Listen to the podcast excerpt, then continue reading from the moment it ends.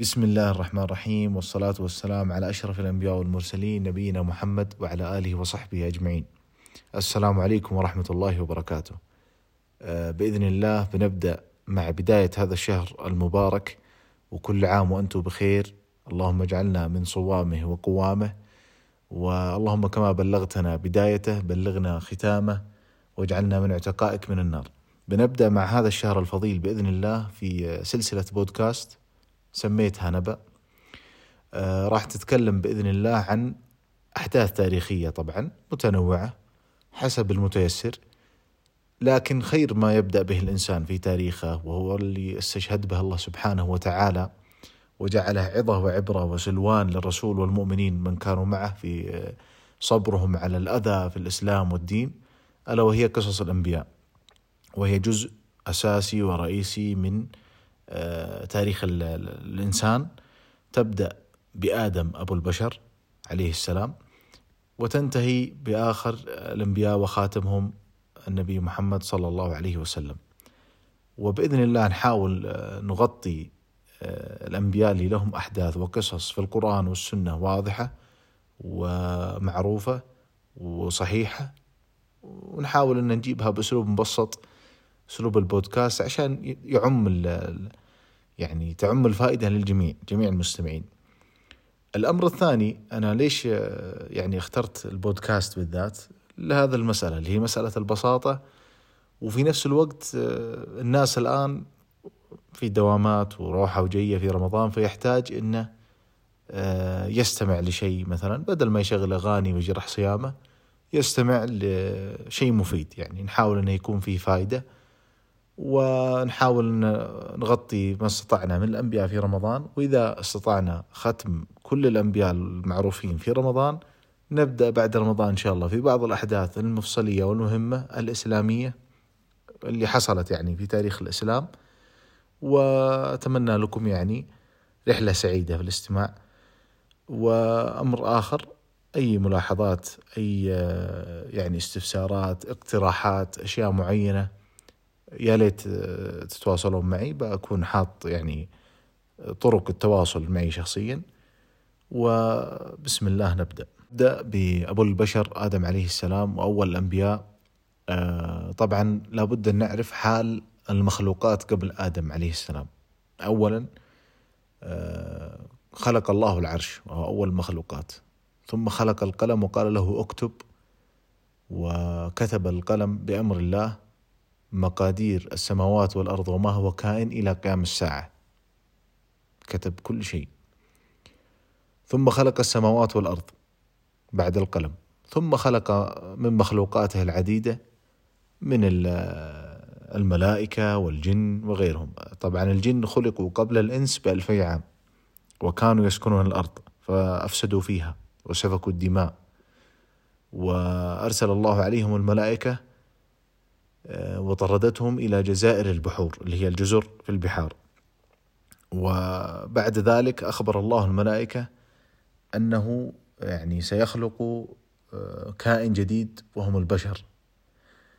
وسيجعلهم خلائف الأرض بمعنى ذرية يخلف بعضها بعضا. في أغلب تفسير آه، العلماء أن هذا هو التفسير لهذه الآية إنها ذرية بعضها من بعض فيخلفون بعض في هذه الأرض.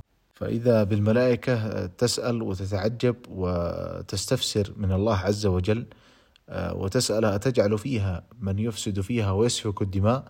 طبعا بنوا هذا القول بناء على ما حدث مع الجن من قبل كمخلوقات.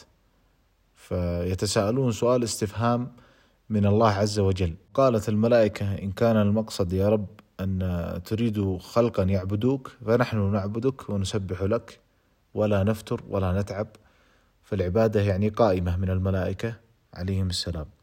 فكان رد الله عز وجل على الملائكة عليهم السلام قال لهم إني أعلم ما لا تعلمون. فأخذ الله من تربة الأرض قبضة من التراب وخلق الله بها آدم وصوره في أحسن تقويم وخلق الله آدم في يوم الجمعة ومر خلق آدم بعدة مراحل. المرحلة الأولى كان طين مجرد طين ثم أصبح من طين لازب ثم أصبح من حماء مسنون ثم أصبح كالفخار. يقال أن جسده كان فارغ لم تنفخ فيه الروح وكان كالفخار. جسد فارغ يعني لا يوجد فيه أي شيء. وكان من صفات آدم أن طوله ستون ذراعا. أي ما يعادل في في زماننا هذا تقريبا 27 أو 28 متر. الله عز وجل قد أخبر الملائكة من قبل أني إذا خلقته ونفخت فيه الروح فقعوا له ساجدين. وكان إبليس مع الملائكة في الملكوت الأعلى رغم أنه من الجن. لا يعرف السبب ولكنه كان معهم وسمع الأمر وكان الأمر يشمله طبعا. فيوم نفخ الله الروح في آدم أمر الملائكة بالسجود وكان معهم إبليس فسجد الملائكة كلهم أجمعين إلا إبليس آه، يعني رفض السجود فسأله الله عز وجل قال له يعني ليش رفضت أمري؟ ليش ما اتبعت الأمر يعني؟ هل هو تكبر؟ فأجاب أنه فعلا هو تكبر قال أنا خير منه خلقتني من نار وخلقته من طين. أنا خلقتني من نار وهذا من طين أنا أفضل منه وأشرف منه وأفضل مكانه. فطرده الله عز وجل ولعنه واللعن هو الطرد والإبعاد من رحمة الله. فطلب إبليس من الله وترجاه أن يجعله من المنظرين. أن يجعله عمره يعني طويل. فقال له الله عز وجل إنك من المنظرين إلى يوم الوقت المعلوم. بعض العلماء يقول أن يوم الوقت المعلوم هذا هو يوم القيامة. بعض الناس قالوا لا قبل إذا نفخ في الصور يهلك إبليس مع من يهلك من المخلوقات الأخرى. ثم إذا قامت الساعة ونفخ النفخة الأخرى يبعث زي زي أي مخلوق آخر. بعد أن خلق الله عز وجل آدم عليه السلام مسح على ظهره فخرجت ذريته كاملة إلى قيام الساعة اللي هم ذرية آدم عليه السلام. وسألهم الله عز وجل ألست بربكم؟ قالوا بلى. هذه فطرة الإنسان السليم اللي هو أن الله الواحد الأحد هو ربه لا يشرك به أحد ولا يعبد معه أحد. فشهدت ذرية آدم ونحن منهم أن الله هو الخالق الواحد وأنه هو المعبود لا شريك له. شهدوا على أنفسهم وأقروا بذلك. وبالنسبة لآدم عليه السلام لم يكن جاهلا ولا بدائيا كما يدعي بعض علماء الغرب وبعض مدعين العلم والفهم والدراسات يعني الآثار وما إلى ذلك يقولون أن الإنسان كان كائن بدائي وكان لا يوجد حتى تواصل وأنه تطور مع السنين. كلام هذا كله غير صحيح وهذا في شرعنا وفي ديننا معروف أن آدم عليه السلام كان عالما بل أنه كان يعلم ويعرف بعض الأشياء التي لا تعلمها ولا تعرفها الملائكة ما كانوا يعرفونها. وهذا تجلى ووضح في آه، عندما عرض الله سبحانه وتعالى على الملائكة قال أنبئوني بأسماء هؤلاء ما, ما قالوا سبحانك لا علم لنا إلا ما علمتنا ما عندهم العلم هذا. فأخبر آدم قال أنبئهم بأسمائهم فعلمهم الأسماء كلها. طبعا آه، الأسماء يقال أن الله سبحانه وتعالى علم آدم أسماء كل شيء أسماء الأفعال والذوات وكل حاجة المكبر والمصغر من كل شيء فكان يعرف كل شيء.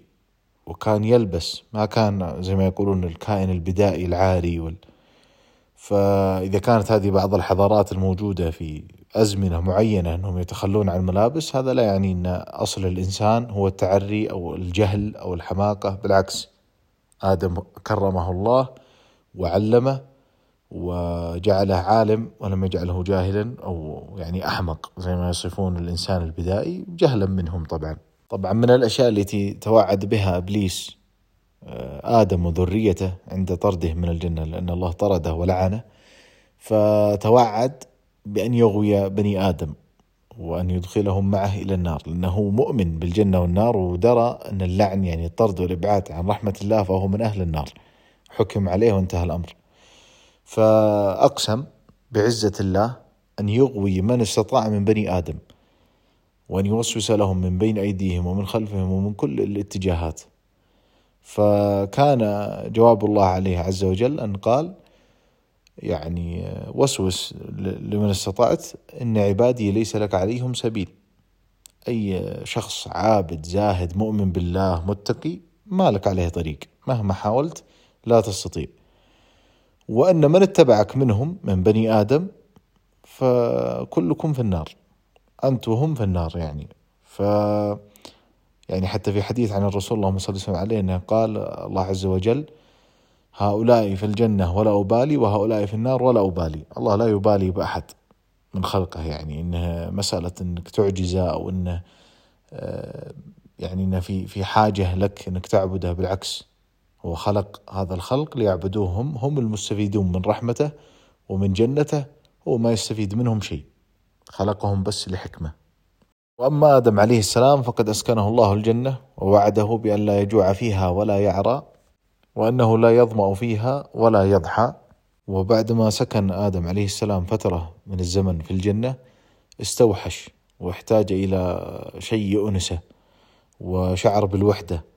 ففي أحد الأيام نام في الجنة وهو نائم خلق الله من ضلعه امرأة.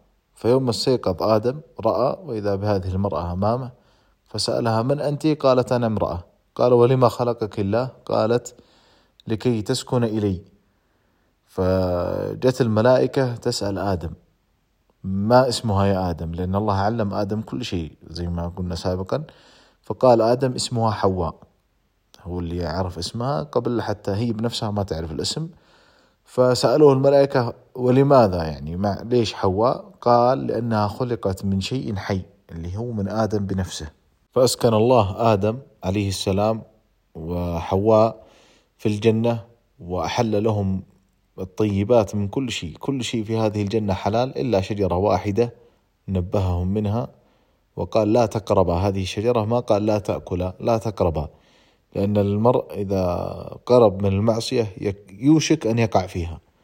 فنفس الأمر في تحريم الزنا برضو في القرآن الكريم. قال الله سبحانه وتعالى ولا تقربوا الزنا. القرب من المعصية يعني تقريبا الوقوع فيها لأن الشيطان خلاص بيخليك تقع فيها. فحرم الله عليهم شجرة واحدة في الجنة والباقي كله حلال من مأكل ومشرب وكل حاجة. وحذر الله آدم ونبهه من إبليس وأخبره أنه عدو له وأن يحذر منه ونبهه من كيد الشيطان وأنه عدو له ويريد إخراجه من الجنة. فبدأ الشيطان وسوسة من عنده حسدا لآدم وحواء ويريد إخراجهما من الجنة. بدأ يوسوس لهما ويطمعهم ويقول لهم هل أدلكما على شجرة الخلد وملك لا يبلى؟ يعني يبغى يدلهم لهذه الشجرة ويدعي إنها شجرة تخليهم خالدين في هذا النعيم نعيم الجنة وملك لا يبلى ولا يفنى ابدا ولا يتغير أن يصير آدم ملك في هذا النعيم العظيم.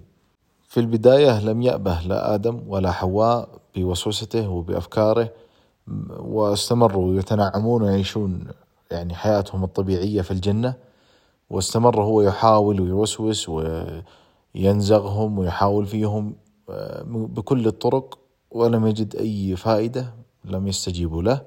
فاضطر إنه يفعل شيء ما اعتاد آدم ولا حواء إن أحد يفعله وهو القسم. أقسم لهم بالله أن اللي يقوله حقيقة وانها يعني هذا هو السبب. إن الشجرة هذه هي شجرة خلد وملك وأقسم بالله وآدم وحواء ما كانوا يتصورون ولا يتخيلون فيه كائن يجرؤ على القسم بالله وهو كاذب. وبعد ما أقسم لهما أكلا من الشجرة فبدت لهما سوآتهما اللي هي عورتهما. عورة آدم وحواء بدأت كانت مستورة زي ما قلنا سابقا آه، من ضمن النعيم في الجنة أن الإنسان لا يعرى فيها لا يكون عاري.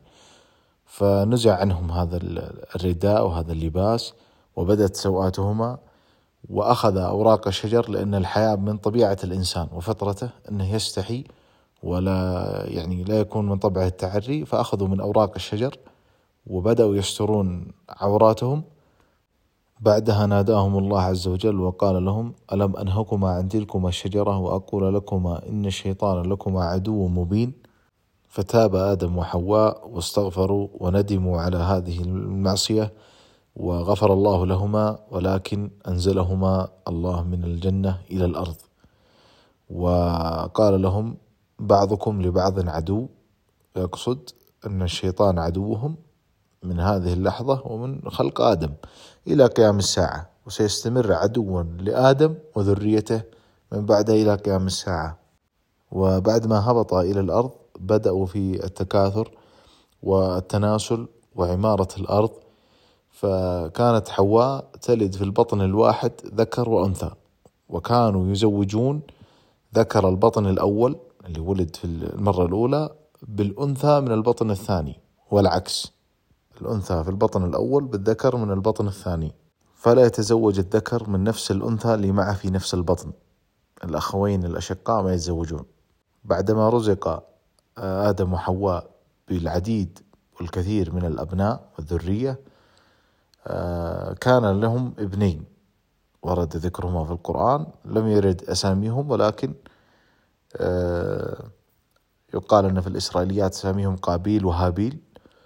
ف حصل بينهم شجار أو مشكلة أو خلاف على زوجة أرادوا أن يتزوجوا كلهم الاثنين أرادوا أن يتزوجوا نفس نفس الأنثى. فحصل بينهم المشكلة هذه فقيل أن يقرب قربان. يقال أن آدم نصحهما أن يقرب قربان لله. فليتقبل منه القربان هذا يتزوج هذه الأنثى.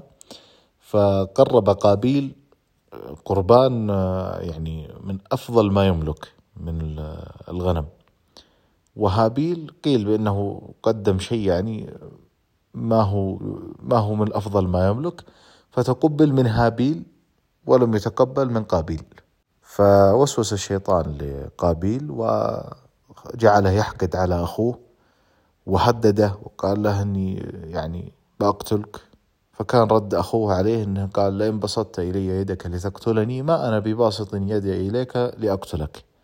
أنت تقتلني وتبوء بإثمي وإثمك أنا ما أقتلك.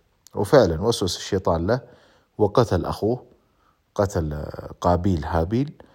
وبعد ما قتله ندم ولا عرف كيف يدفنه لأنها كانت أول جريمة قتل تحدث في التاريخ. فبعث الله غراب. يعلمه كيف يواري سوءة أخيه كيف يدفن الجثة هذه كيف يكون الإحسان إلى الميت بعد موته. وفعلا شاف الغراب وندم وقال يعني يا ويلتى أعجزت أن أكون مثل هذا الغراب؟ ودفن أخوه وندم. من أبناء آدم عليه السلام شيث عليه السلام وهو نبي وهو من الرجال الصالحين ما بين آدم ونوح عليه السلام كان فيه أجيال من الصالحين. حمل عبء النبوة والرسالة بعد أبيه آدم ونقله إلى الأجيال التي بعده والتي بعده إلى أن دب الكفر والشرك في الأرض في عهد نبي الله نوح عليه السلام.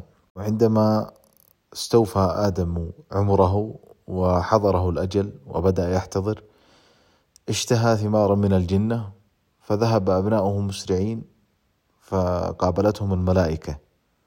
وقالوا إلى أين تذهبون قالوا نريد ثمار الجنة لأبينا. قالوا ارجعوا آه، فإن أبوكم قد قضى. ومعهم الكفن وذهبوا إلى آدم. وغسلوه. وكفنوه. وصلوا عليه. ثم دفنوه. وقالوا لبني آدم هذه سنتكم في الحياة.